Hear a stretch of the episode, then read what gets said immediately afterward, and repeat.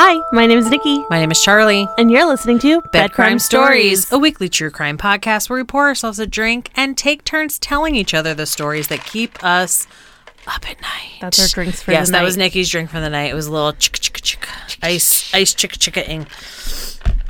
Um, so ice ice and plastic. Ice and plastic. Hi, Charlie. Hi, hi Nikki. Hi Jovi. Hi, Jovi. Hi. She's mid sip waving at us. It's okay. Ah, so how's everybody today? Living the dream. I actually realized Just another day in paradise. I realized I didn't really get any alcohol at first. I was just sipping on pineapple juice, and now I'm hitting the alcohol. So It's in the bottom. you know, I was like, there we go. Well, um, I guess I'm kicking things off tonight. Yeah, with your true crime headlines. there we go. You don't want me to sing. Your ears would hurt. I need lots of out of tune. Uh, all right. So, obviously, two true crime headlines this evening. My first is from lawandcrime.com. This was published published on May 29th, 2021, and the headline reads Convicted murderer tortured, dissected, and decapitated cellmate. Guards reported both men alive. Eh. Uh, so, guards on duty at California's Corcoran State Prison failed to notice that a convicted murderer allegedly decapitated, tortured, and dissected his cellmate. Yeah, yeah, because apparently that's something that you just don't notice. So, according to the newspaper, um, the General uh, Inspector General's office released two reports concerning the gruesome slaying of inmate Luis Romero, 44 years old, who authorities believe was killed by Jamie Osuna, 31, on March 9th, 2019. So, uh, about two years ago. The reports further state that Romero was beheaded, and the two prison guards on duty performed their daily rounds and marked both cellmates as being alive. What the? F- So I'm assuming he might must have like posed him. Yeah, I guess. with the Ugh. blanket all the way up. And he Yeah. was just So like- he built a makeshift knife, makeshift knife out of a razor blade. He removed Romero's head as well as one of his eyes, a finger, and a section of his lung How the fuck do you get a head off with a razor with a blade? razor blade. And then he, yeah, he posed the headless corpse and used the blade to cut into the corners of Romero's mouth like the smile akin to the fictitious Joker character played by Heath Ledger in the 2005 film The Dark Knight.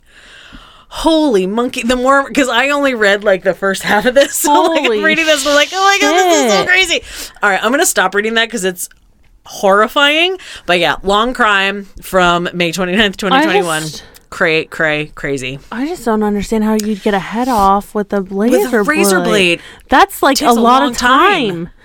Like, how do the guards not notice that this man's over here with like a little? Yeah. Blah. Barf. No, Awful. Okay, so this is actually some world news. This is from CBSNews.com. It was published May 31st, 2021. Um, and if, for those of you guys who are listening, this happened this week um, as we are recording now. This is current current event news. So we just want to shed some light on what's going on right now in Canada. Uh, headline on this is more than 200 bodies found at Indigenous school in Canada. So the remains of 215 children, some as young as three years old, have been found buried on the site of once what was once Canada's largest Indigenous residential school. There was a news release over the weekend that the remains were confirmed last weekend with the help of ground penetrating radar. More bodies may be found because there are more areas to search on the school grounds. Jesus. Yeah. So basically, from the 19th century until the 1970s, more than 150,000 First Nations children were required to attend state funded Christian schools as part of a program to assimilate them into Canadian society. They were forced to converse, convert to Christianity and not allowed to speak their native language. They were beaten and verbally abused, and up to 6,000 are said to have died. So, just wanted to kind of shed some light on, and What of course, there's this? A lot that's going on. So they found the bodies just this past weekend, Well, yeah. um, but I guess as as recently as the 1970s was when this was going on. Um, the Canadian government apologized in Parliament in 2008 and admitted that physical and sexual abuse in the schools was rampant. Uh, many students recall being beaten for speaking their native language, and they lost touch with their parents and customs. So again, like there's there's a lot of information here. I do recommend people reading up on this. It is important for us to know the um, the stories of the Indigenous people of Canada um, and the things that they are going through. Their culture is being erased. Um, th- thankfully, in a small shed of light, as these things come to light, we are learning more and more about what happened, and we can hopefully grow from there and and hope to do better in the future. So, um, I recommend reading up on that. Like I said, that was from CBS News. It was published on the, the 29th of May, 2021. So I highly recommend reading up more on that uh, situation. but Definitely will. yes, but in a strange twist of fate, um, a bad it- twist of fate, it- I would say. Is it weird that that literally came out? Because this story I've been working on for a couple weeks now. Correct, correct. So similar to I think it was my not my last story, it was two my two stories ago.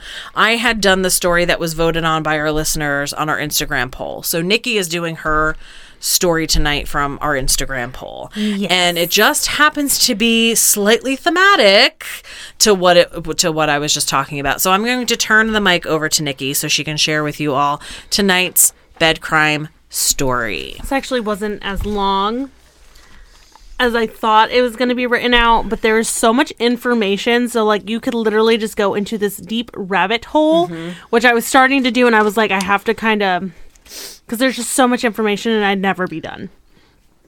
But today, I am doing the Dozier School for Boys in Florida, which I actually got really excited because my sources today are NPR, Wikipedia, and one of my favorite urban explorers, Abandoned Florida. Nice. Do you know who that is? Yes, I do.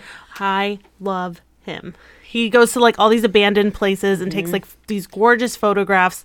I wish I could do it, but like that's it's very high risk. Very, very high risk. Let's get started. Let's do it. So, the Arthur G. Dozier School for Boys was first organized under a 1897 legal act and began operations on the Marianna campus on January 1st, 1900. Wow. 1900. So, this is like 121 years ago. Mm-hmm. Crazy to think about. I know. Isn't it crazy to think about? I know. is. It is. It's very It's strange. weird. It is very strange. I was like, my parents weren't even born. I don't even think my grandparents were born yet. Crazy. Yeah, so, weren't. yeah. So, it's the Florida State Reform School, under the control of five commissioners appointed by the governor, who were to operate the school and make biannual reports to the lawmakers. At some time thereafter, the commissioners were replaced by the governor and the cabinet of Florida, which explain to me what a cabinet does. Is that just like They're basically like the ad- official advisors. Okay. So like you have the the cabinet to the president is like the uh, secretary of state, the secretary Okay. of interior, the secretary blah, blah blah. So they're like the they're in charge of those branches of the government. Okay. So the cabinet for Florida would be like the Department of Transportation, Department Oh, of. Corrections, blah blah blah. Yeah. Okay, cool. Um, so uh, the Cabinet of Florida acting as the Board of Commissioners at state institutions. So in 1914, the school was changed to the Florida Institutional School for Boys, and in 1957 to the Florida School for Boys. In 1967, the name of the Marianna campus was changed to Arthur G. Uh, Dozier School for Boys in honor of the former superintendent of the school. From its opening in, um, in the 1900s, the Marianna site was an open campus on about 1,400 acres without any perimeter fencing. So literally, it's just out in the middle of nowhere. Right. Right. Yeah. So the site was originally divided into two sub campuses the south side, or number one, for white students, and the north side, or number two, for students of color. Uh, the sections were segre- uh, segregated until 1966. But in 1955, the Okeechobee campus opened. So in 1903, an inspection reported that children at the school were commonly kept in leg cuffs. It's awful. It is It's just awful. It gets worse. Oh, I know. So, according to the 2012, have you heard anything about this? oh, I know the whole story. Yeah. Oh, okay, It's yeah. Fucking knuckin' futz. Fucking insane. So, according to the 2012 um, report by the University of South Florida, which was commissioned to investigate the cemetery and burials, the school was investigated by the state six times during the first 13 years of operation. So, it set a fire in a do- uh, dormitory at the school in 1914, killed six students and two staff members. 11 students were recorded to um, have died in the 1918 Spanish flu epidemic. but they weren't named. Right. Why would you not name the students? I know. Um, in 1929, an 11 room concrete block detention building, also containing two cells, one for white and one for students of color, was constructed to house um, violent students. Um, the site at the time not being fenced. Students would basically call this the White House. Um, in the 1950s and the 1960s, it was the site of most of the beatings of, of the students.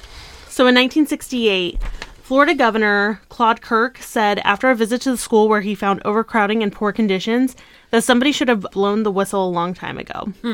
At this time, the school housed 564 boys, some for offenses as minor as uh, school truancy, uh, running away from home, or basically like cigarette smoking. Yep. So stupid. School truancy is literally cutting class. Yeah. They would be sent to this place for skipping school. For skipping school. Yeah. It's fucking ridiculous. Yeah. Uh huh. So um, it says they ranged in age from 10 to 16 years old. 10 year olds. Yeah. Little children. I, I know.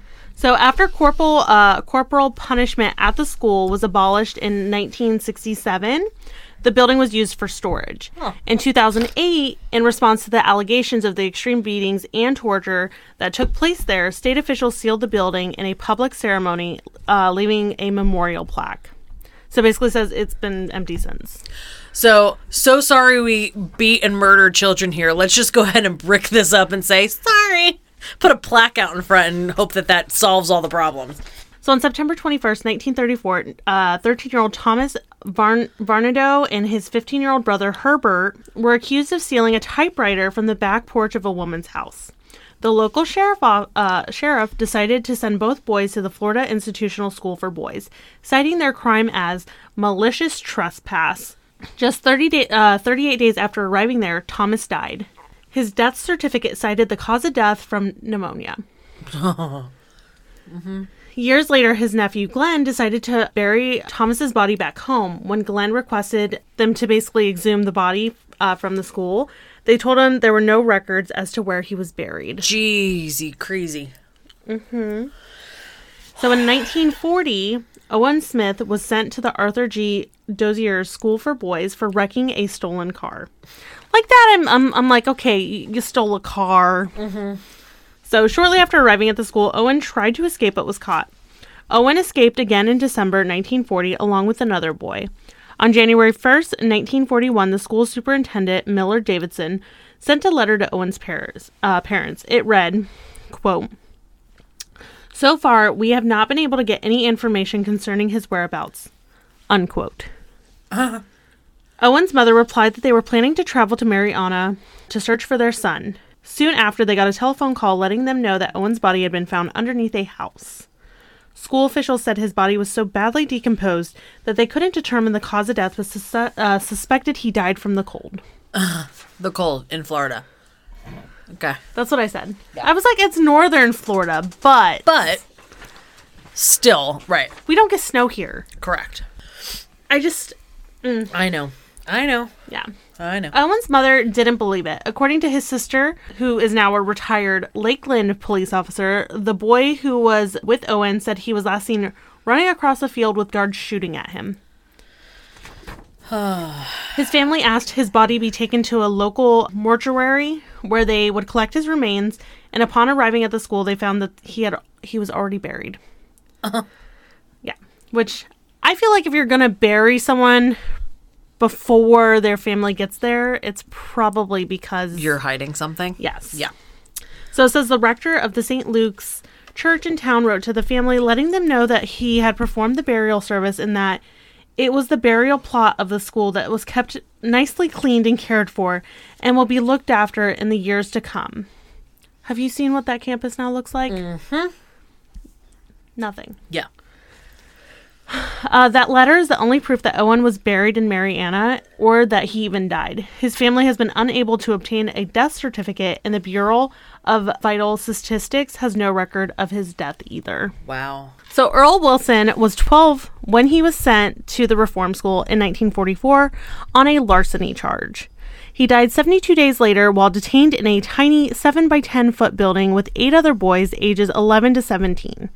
Known as a sweat box, the shed had a bucket for a toilet, a bucket for drinking water, one set of bunk beds, and a constantly burning light bulb. Some of the boys had been there for days, others weeks. Oh my god. Yeah.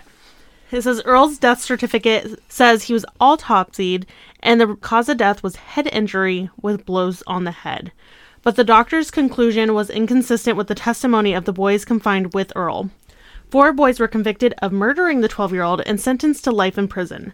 The prosecutors relied on testimony from the four other boys.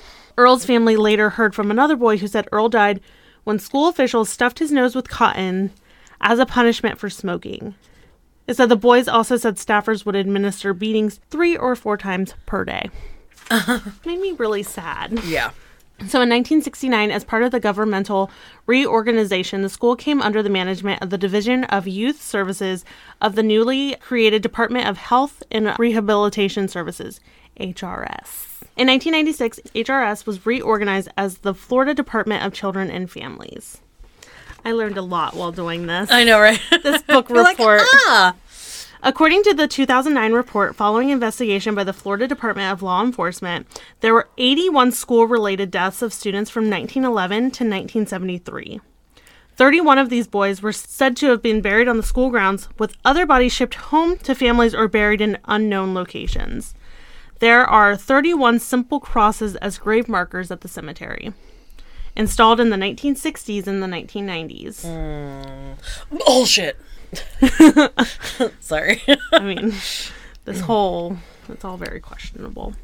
The 2012 report by the University of South Florida found a total of 98 documented deaths at the school from 1914 to 1973, including two staff members. See, told you it was bullshit. Mm-hmm. Told you they were lying. I told you. I told you. Told you. I told you. Told you. Called it. In 1982, an inspection revealed that boys at the school were hogtied and kept in isolation for weeks at a time. It's awful. Mm-hmm. The ACLU filed a lawsuit over this and similar mistreatment at the total of three juvenile facilities in Florida.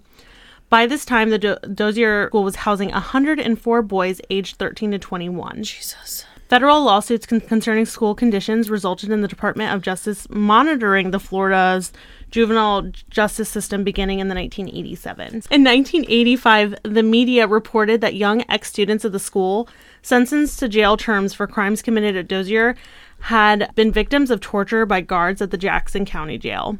The prison guards typically handcuffed the teenagers and hanged them from the bars of their cells, sometimes for over an hour. Jeez. The guard said that their superiors approved the practice and that it was routine Oh, yeah.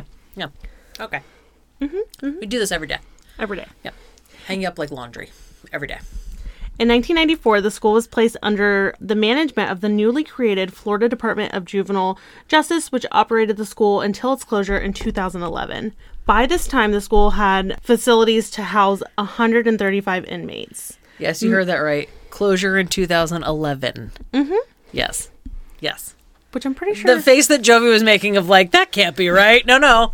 Tis right. uh, many of the boys sent there had been convicted of rape or of committing lewd acts on other children. Which I mean, I mean, okay. yeah. I mean, yeah. Yeah. On September 16th, 1998, a resident of the school lost his right arm in a washing machine. A lawsuit was filed against the institution, and the plaintiff was awarded an undisclosed amount in 2003. So part of me is like, do you think that this was from someone at the staff? Well, do I believe that this is what happened? Did he Oh. hurt himself? I doubtful. I'm sure that I'm sure it that was someone. inflicted upon him. Yes. oh, yeah. Because I'm like, why would you undisclose? Here's some money. Like, correct. Correct. Shush. Go get a prosthetic. Don't talk to. Don't talk about it. yeah. So in April 2007, the acting superintendent of the school and one other employee were filed following allegations of abuse of inmates. The state officially acknowledged that abuses had taken place there. The White House Boys, a growing group of adult survivors who had hel- who had been held there in the 1950s and 1960s, were speaking out to the press. Mm-hmm. So by the early 21st century, there were about 400 members.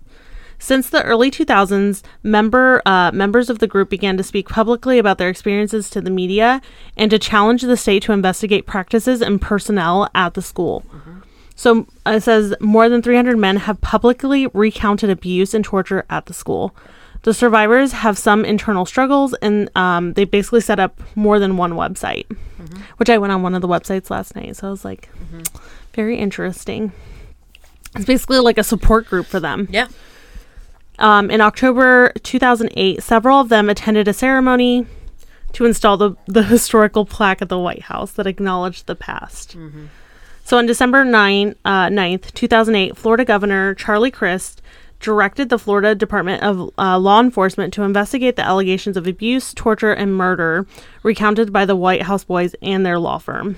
He basically requested the department determine one, um, the entity that owned and operate or operated the property at the time where the graves were placed, which is why I think US USF. USF got like involved, which Yeah. is the University of South Florida for people who don't live in Florida. And they did the ground penetrating radar there, right? Yeah. So it says identification where possible of the remains of those invi- individuals buried on the site, and three to determine any ca- uh, crimes were committed, and if so, if the perpetrator, uh, the, basically the people who committed those crimes. Yeah. The FDLE uh, conducted more than 100 interviews of former students, family members of former students, former staff members of the school during the 15 month investigation. But no concrete evidence was found linking any of the student deaths to the actions of school staff or or that uh, there had been attempts by staff to conceal deaths. Which I think burying a body and not marking it would be Would considered. be considered concealing death. Yeah. You I would mean, think. I mean, I would think. I mean, I'm with you on that. I have no clue, but I mean, who am I, right? I mean, right? I'm nobody important. I'm no one. I'm no one. Innocent bystander. I just have this podcast, you know. Which makes me a professional. I know everything.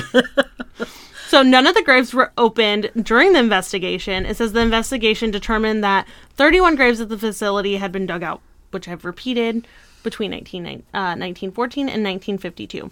Which I was reading something else, but I I don't have it included in here. But someone had said that they went to exhume a body in another state that was sent sent, so the family thought the body was in in the But it was somebody else's body, right? The DNA didn't match? it was rocks. Oh, God. No, I didn't hear that.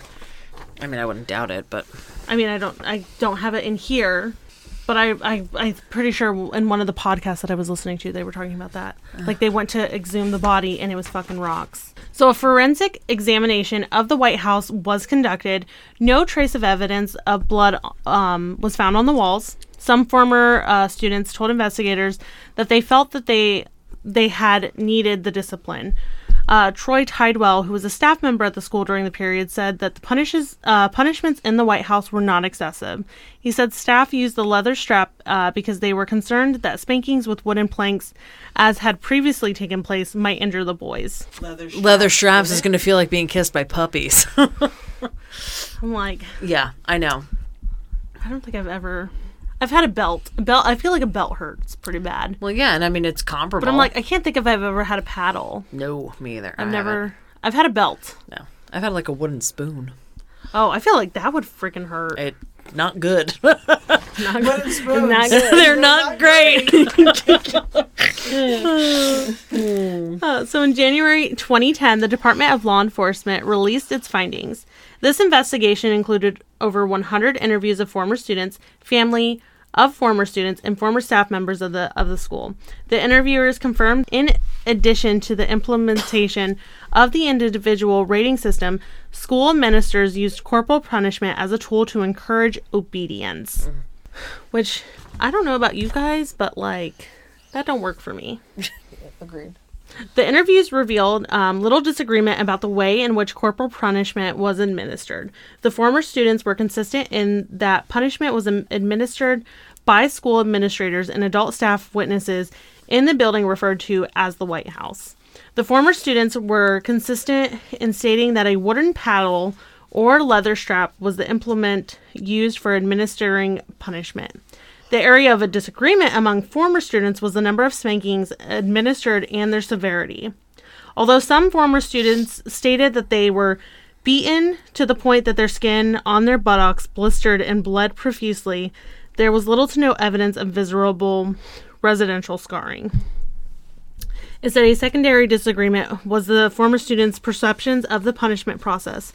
Some former students stated that their spankings caused them no physical, physiological harm and that they learned from their mistakes. while others stated that mentally they suffered greatly as a result and still do to to this day. Some reports by for, uh, former students stated that in addition to corporal punishment, they were also subjected to sexual abuse at the hands of former staff members or other students. Yeah.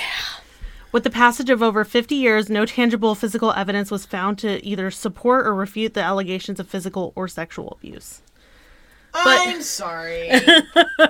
I find all that bullshit. Well, we can't find things to b- back up your claim. What the? Where are you fucking looking, bro? Where are you looking? Yeah, and the whole thing is, is so the the psychological damage caused to these former students isn't enough proof that these things happened to them. Seriously. My thing is, is if it happened over here on the right and you're looking over here at the left, of course you didn't see it. Correct. Sorry, Correct. but you know, Yeah. I mean, all of this I feel like is like a almost like to turn a blind eye Yes. Well, yeah, and so because it's not like that they've been not been in trouble before. They have been in trouble since the beginning of its history. right, right. So I have a I have a comparison to add, but I'm going to wait until you're done Oh. with the story. Oh, okay. But I have a comparison of how one person who experienced something can see it as a blessing and another sees it as a curse. Oh, so I do have an example of that. Yeah. That's relevant to the story. Okay, cool. Mm-hmm. So in 2009, uh, the Florida School for Boys was the subject of an extensive special report for their own good published by the St. Petersburg Times. Allegations focusing on the 1960s included claims that one room was used for whipping white boys and another for black boys. The facility was fully segregated up until 1968. The whippings were carried out by guards using three foot long belts made of leather and metal and were so severe that the victim's uh, underwear would become embedded in skin. One former student said that he had seen a boy trapped in a running laundry dryer at the school and suspected the boy was killed.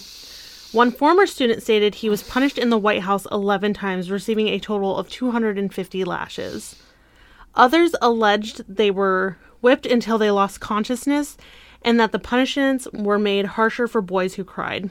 Some alumni also stated that there was a quote rape room unquote at the school where boys were sexually abused by their guards. So it said that some of the victims were as young as nine years old. So in February 2010, the White House boys filed a class um, action suit for damages against the state government. And it was dismissed by a judge in uh, Leon County, Florida, because the statute of limitations had run out for such a suit. God. A bill introduced into 2012 session of the Florida um, into Florida to provide compensation for the victims of, of abuse at the school failed to pass. Oh my god. so in 2017, the state officially apologized to about two dozen survivors and families. Oh, okay. Because that's fine. Now it's it's okay now. Thanks. Yeah. It says in in 2018, they were considering bills to provide compensation funds for a memorial and to create a task force to determine where to bury unclaimed remains found during a 3-year investigation. After the land was gifted to Mary Marianna, a student became uh, mandatory from the EPA, which quickly found over two dozen more graves. And also, I think I think I read somewhere that sometimes boys who didn't have homes would also be sent here. Oh yeah, it was like it was like a catch-all. It was it was like a mm-hmm. catch-all. Mm-hmm. and from out of state too. It wasn't just boys from Florida. It- Yeah. people would send their kids, or kids would be sent from out of state to this school. Mm-hmm. In late 2009, the school failed its annual inspection. Are we surprised? Oh my god, I'm so shocked. surprised. Among other problems, the inspection found that the school failed to deal properly with the numerous complaints by the boys held there, including allegations of continued mistreatment by the guards. State Representative Darryl Rouson said the system was struggling to move on from a long-standing culture of violence and abuse. The U.S. Department of Justice conducted a survey of 195 U.S. facilities, including the Florida School for Boys. According to its 2010 report, 11.3% of boys surveyed at the school reported that they had been subject to sexual abuse by staff using force in the last 10, uh, 12 months. 11.3%. It's awful. And it says, and 10.3% reported that they had been subject to it without the use of force. 2.2% reported sexual victimization by another inmate. So it says DOH said their percentages meant the home was deemed to have neither high nor low rates of sexual victimization compared with the other institutions assessed in the survey. I feel like that's a high number. It should just be Zero. zero. It should be zero. It should be zero. One is high. Zero is the goal. It was deemed to have neither high nor low rates. Zero's the goal. Mm-hmm. Yeah. Wow. So base so basically what that's telling me, how many schools were surveyed? 190 what?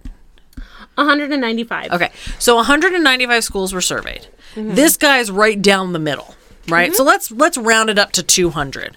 So that's saying that there are 99 schools that have way more sexual assaults and 99 schools that are doing great at less. When the goal really should be zero. Zero. Right. Okay.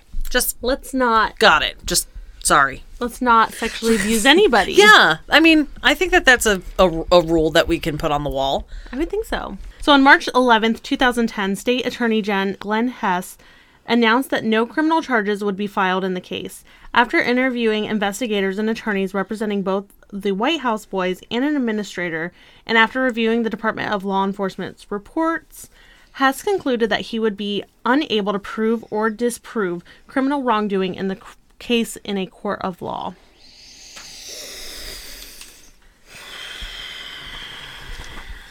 gets me so mad. It just It gets me so yeah. mad. it, it sucks. In July 2010, the state announced its plans to merge Dozier with JJOC, creating a single new facility, the North Florida Youth Development Center, with an open campus and a closed campus. However, the following year, claiming budgetary limitations, the state decided to close both facilities on June 30th, 2011. That's it. Okay. Wow. I mean, it was only So open we went from all to nothing. So I mean, it was it was only uh you know open for hundred and eleven years, and you couldn't afford to keep it already open. Yeah. Weird, weird. Weird. Remaining students were sent to other juvenile justice facilities around the state. In its December 2011 report of its investigation of the Dozier School, the Civil Rights Division of the United States Department of Justice made the following findings about staff at the school who were cited for use of excessive force, inappropriate um, isolation, and extensive um, use of confinement. The youth confined uh, at Dozier and at JJOC were subjected to conditions that placed them at serious risk of avoidable harm in violation of their rights protected by the Constitution of the United States. Mm-hmm. Yeah. During the investigation, they received credible reports of misconduct by staff members to youth with their custody. The allegations revealed systematic and dangerous practices by a lack of accountability and controls. Um, they said that they found the staff did not receive the minimally adequate training. So basically, like blaming it all on training. Right. But I mean, if I went in somewhere, I would know not to beat someone up. Well, as a person who is a corporate trainer, or at least used to be a corporate trainer, everything gets blamed on training. So don't worry about it. Yeah. These people aren't doing their job right. Must be training. Must well, be actually, you're the manager, so why don't you? I don't know. Whatever. They also found that proper supervision and accountability measures were limited and did not suffice to prevent undue restraints and punishments. Basically, saying that they failed to hold anybody accountable for their actions that they did. That's what I read that as. So, um, staff members often fail to accurately describe use of force incidents and properly record use of mechanical restraints. So, Erin uh, Kimmerle is a forensic anthropologist at the University of South Florida um, who led the USF team of anthropologists, biologists, and archaeologists exploring the Marianna campus in a project authorized by the state. But I heard that they were trying to sell the land before, like all this other stuff. Yes. So they were trying to uh, claim it as a historical site, so they could continue the yeah, investigation. Right. yeah. But they, I was like, what are you gonna do? Put a bunch of fucking houses on it, and those houses are gonna be haunted? Probably. I mean, Florida. Yeah. We basically built this entire state on Swiss cheese because of all the sinkholes. So why don't why don't we just bury it on or put it on buried And they just ground? keep, they just keep building. and they keep building. They keep fucking building. Just gonna sink. So the stories of the White House boys piqued her interest as she was working with international groups to identify remains and burials in areas of warfare.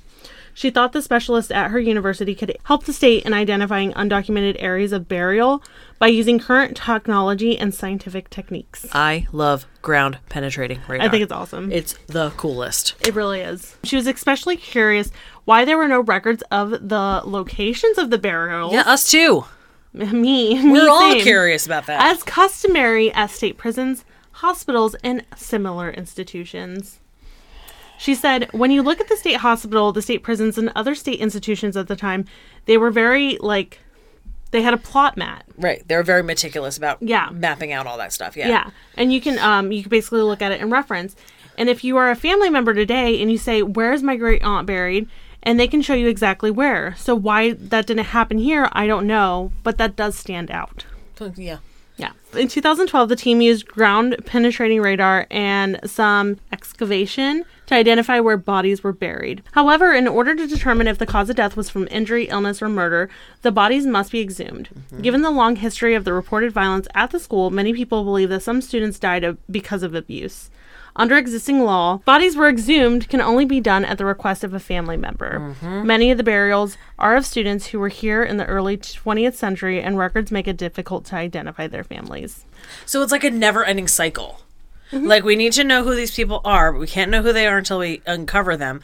But we can't excavate or we can't exhume their bodies unless we get permission by the family. But we can't get permission by the family because we don't know who they are. By December 2012, the researchers indicated that they had located 55 graves on the grounds. Given that they had documented nearly 100 deaths at the school, the team believed that was a second cemetery was likely to exist. Yeah. Because remember, they didn't mark the graves. Correct. Yeah. I roll. Like, why would you not? I know. It's so. I know. On August 6, 2013, uh, Governor Rick Scott and the Florida cabinet issued a permit allowing a team of the University of South Florida anthropologists and archaeologists to examine the remains of any and all boys buried at the Dozier site. So they basically began exhuming the boys on August 31st, 2013. So, according to Robert Straley, a spokesperson for the White House Boys, the school segregated white and black inmates, and remains were located where black inmates were held. He suspects there's another cemetery that hasn't been discovered. I think that there are at least 100 more bodies up there, he said. At some point, they are going to find more bodies. I'm dead certain of that. He said there has to be a graveyard on like the other side. Uh huh. So it says uh, bones, teeth, and artifacts from grave sites were sent to the University of North Texas Health Center for DNA testing. So in January 2014, the University of South Florida announced that they had yielded remains of 55 bodies, almost twice the number documented in the official reports. In March 2014, Governor Rick Scott signed a bill authorizing up to 7500 per burial for those families who wanted to take the remains of relatives identified in unmarked graves at the Florida School for Boys. Got it. So it says this followed the University of South Florida's report in January, which said that they had been able to make matches to 21 sets of remains to known families. Wow. In addition, the bill proposed creating a task force to establish a memorial, as well as this, uh, citing how to handle the remains of the bodies that have yet to be identified or claimed by families. By September 26, 2014, the remains of the three boys, George Owen Smith, reported missing in 1940, Thomas Varnadoe reportedly died of pneumonia in 1934, and Earl Wilson died in uh, 1944, had been identified. They had been. So they had found their bodies. Okay. In January 2016, the USF team uh, issued their final report. They had made the total of seven DNA matches, 14 identifications from the 51 remains found at the site. A total of 55 burials were identified, but only 13 were made within the cemetery grounds. Wow. And the rest of the graves were outside in the woods, including under a toadway, which is a bush in a large mulberry tree. Where, while they um, had documented 98 deaths on the site, they were unable to identify any more burials on the grounds. Some bodies may have been sent home to students' families. The USF team will continue to work with other organizations and families on DNA and other means of identification of the remains that were found. They created computer facial, um, like the Like the computer. the computer generated. Yeah. That's so cool. from remains that they found, a number of families, including Glenn Varnadoe family, had filed requests to have the remains of their children of relatives sent back. On April 26, 2017, the state held a formal ceremony with families and survivors to apologize for the abuses of children at the school. Both sides of the lawmakers passed resolutions um, supporting the apology. Some two dozen men stood as their names were called. A proposed House bill would fund two memor- uh, memorials to build in Tallahassee and in Marianna, reburial of remains, and provide some kind of restitution to victims. The Senate said it would consider it. As of April 2019, it had not been passed. Spokesman for the White House boys said they did not want any remains reburied on the grounds of the school or even in the county, as they believe local people were compliant and with what went on there. So after Hurricane Michael in 2018, the Jackson County Sheriff's Office was given the property, and it's now known as Endeavor. Um, basically, to relocate from their damaged offices. In late 2019, an additional 27 possible graves were identified during a pollution cleanup on the Dozier site. Florida Governor Ron DeSantis directed state agencies to work with Jackson County's officials to develop a path forward. In mid July 2019, the University of South Florida forensic anthropologist Dr. Erin was going to return to investigate anomalies discovered were in fact more graves. Even still, to this day, Still pending. everything's still pending. Yeah. Like I literally looked up news articles and we're just kind of where we are. Yeah. Just ongoing, ongoing, ongoing. Yeah. Yeah. So But yeah, so what was your So okay, so I wanted to bring this up because it's it reminds me of when you were saying how like the two sets of survivors, like some were like, no, it helped me, and others were Yes. like, no, I'm residual mental anguish over this. Yeah. this. I don't know if you guys remember. I think it was the first episode or the second episode of the podcast. I I had mentioned the Paris Hilton documentary. Yeah. Okay. Did either of you guys get a chance to watch the Paris I haven't watched it yet. No. so part of the documentary, she's talking about th- one of these types of schools that she was sent to. Yeah. And basically, in the middle of the night, these people came into her home, her family home, kidnapped her, staged a kidnapping, and brought her to one of these types of reform schools. And she was like out in the mountains of Utah, and it was like, you're all this manual labor, you're beaten, and if you rat on somebody else, then they all gather around in circles, and the students have to beat up each other. And but it's like this whole big thing, right? And it's basically to put these kids who are misbehaving on the straight and narrow. And I'm almost positive Paris Hilton was like 17 when she was sent to this place, right? Well, she and a whole bunch of other survivors of schools like this, similar to Dozier and, you know, the school that she was sent to, have this new movement where they're trying to get these stories out there of like what these schools do and how Oh, yeah. damaging they are and blah, blah, blah, blah. Well, the other day, I happened to be just like watching random YouTube videos, and a YouTube video with Drew Barrymore popped up. She was being I interviewed. her. I love her so much. she was being interviewed by Howard Stern. And she brought up the fact that she was sent to one of these places.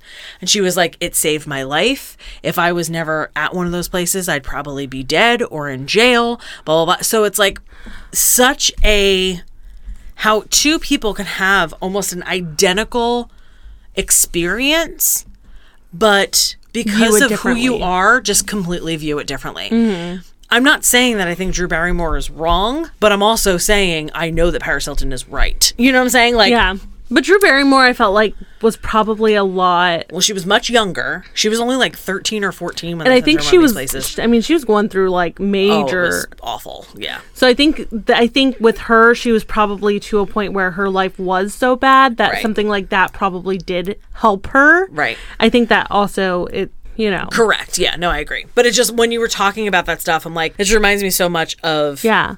how you can look at two people who are both very successful in their own oh, right Oh, yeah. and smart girls and whatever and how they went through similar pa- they went down similar paths had similar things happen to them Yeah. but completely have different points of view about the outcome Yeah. which is just so fascinating It's to just me the fact that so many people have come out and said, and I mean, there has been some, you know, it's just, Mm-hmm. it's hard not to believe what someone's saying. and i just Especially when it's that many people. And I mean, correct that many graves and unmarked. And it's Yeah. just, a lot of things don't add up with, just common courtesy. Like, if I was basically in charge of taking care of your child, or even just monitoring your child, or making them be better people, and God forbid they died, Yeah. the common courtesy of just being like, "Hey, so beep boop beep boop. Hey, so um, this is what's going on. We're gonna have all this taken care of for you." But like, yeah. Well, and like with the Owen, I believe that was his name. I think it was Owen. Um, but like he, they they couldn't find him. But then as soon as his mom's like, I'm gonna come up Like, oh, we there. found him. Oh, we found him. Yeah. And it's like that's Already buried. Sorry. Weird. Yeah, it's all very very strange. It, it also like it when you were talking about the Paris Hilton thing and taking her out into the middle of Utah. All I could think of was fucking holes because Yeah. like it's where they send these kids off. Well, they send these kids off to you and they make them dig holes because it builds them character. Yeah. Well, it's even like I read a um I read a book by go getting into Scientology for a second. Ron Miscavige is the head of Scientology. His niece wrote a book because she left the religion. And she wrote a book about her growing up in Scientology. And that they it was very similar where they would send them to like all these places to like build the Scientology camp, but it was basically like indentured servitude. So you had to do all of the manual labor, dig ditches, build buildings, haul rocks, blah blah blah. So that way the famous and rich Scientologists could come and stay on these beautiful things, but you were like the labor. And your kid, they're kids. They're like 13, 12, 13, 14 years old. Can't go to school, but you can dig ditches. Thank you guys so much for listening to Bad Crime Stories. We appreciate your patronage. um, you can find us on Instagram, Twitter, and TikTok at Bed Crime Stories. You can email us at bedcrimestoriespod at gmail.com if you have any suggestions for stories. Or You can DM whatnot. us. You can DM us on Instagram. You can DM us on Twitter, but I mean, it might take a while for us to get there, but whatever. Um, if wherever you listen to us, please make sure you like, subscribe, review. The more that you do those things, the more likely other people are going to be able to find our podcast. So spread the word, tell a friend. Um, and as always, we love you all. We appreciate every single one of you. We hope that you have a lovely evening, and we will see you next week. But until then, sweet, Sweet dreams. dreams. Our theme song is the song Industrial Music Box by Kevin MacLeod at incompetech.com, licensed under Creative Commons by Attribution 3.0. creativecommons.org backslash licenses backslash by backslash oh. 3.0.